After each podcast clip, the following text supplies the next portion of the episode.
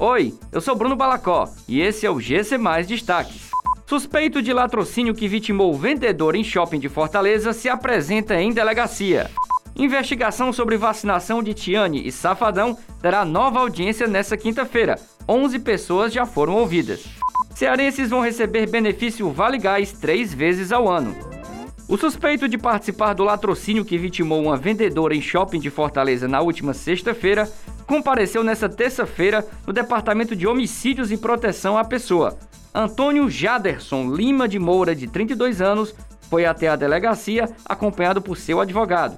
De acordo com a defesa, ele não estava armado no dia em que o crime aconteceu e teria fugido na hora que a troca de tiros começou. O advogado do suspeito afirmou ainda que a participação de Jarderson na ação seria apenas o recolhimento das joias que seriam roubadas na joalheria. A suposta vacinação irregular de Tiane Dantas, esposa do cantor Wesley Safadão, e de Sabrina Tavares, produtora do artista, segue em investigação pelo Ministério Público do Estado do Ceará. Nesta quinta-feira, a terceira audiência será realizada para ouvir testemunhas do caso. Até o momento, 11 pessoas já prestaram depoimentos. Entre os envolvidos estão alguns servidores públicos de Fortaleza. O prazo para a conclusão das investigações é de 90 dias. O governo do Ceará quer tornar o benefício do Vale Gás Social, que foi entregue durante o período mais crítico da pandemia de Covid-19, em um programa permanente.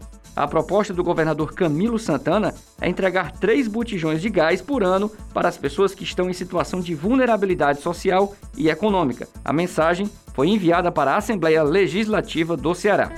Essas e outras notícias você encontra em gcmais.com.br. Até mais!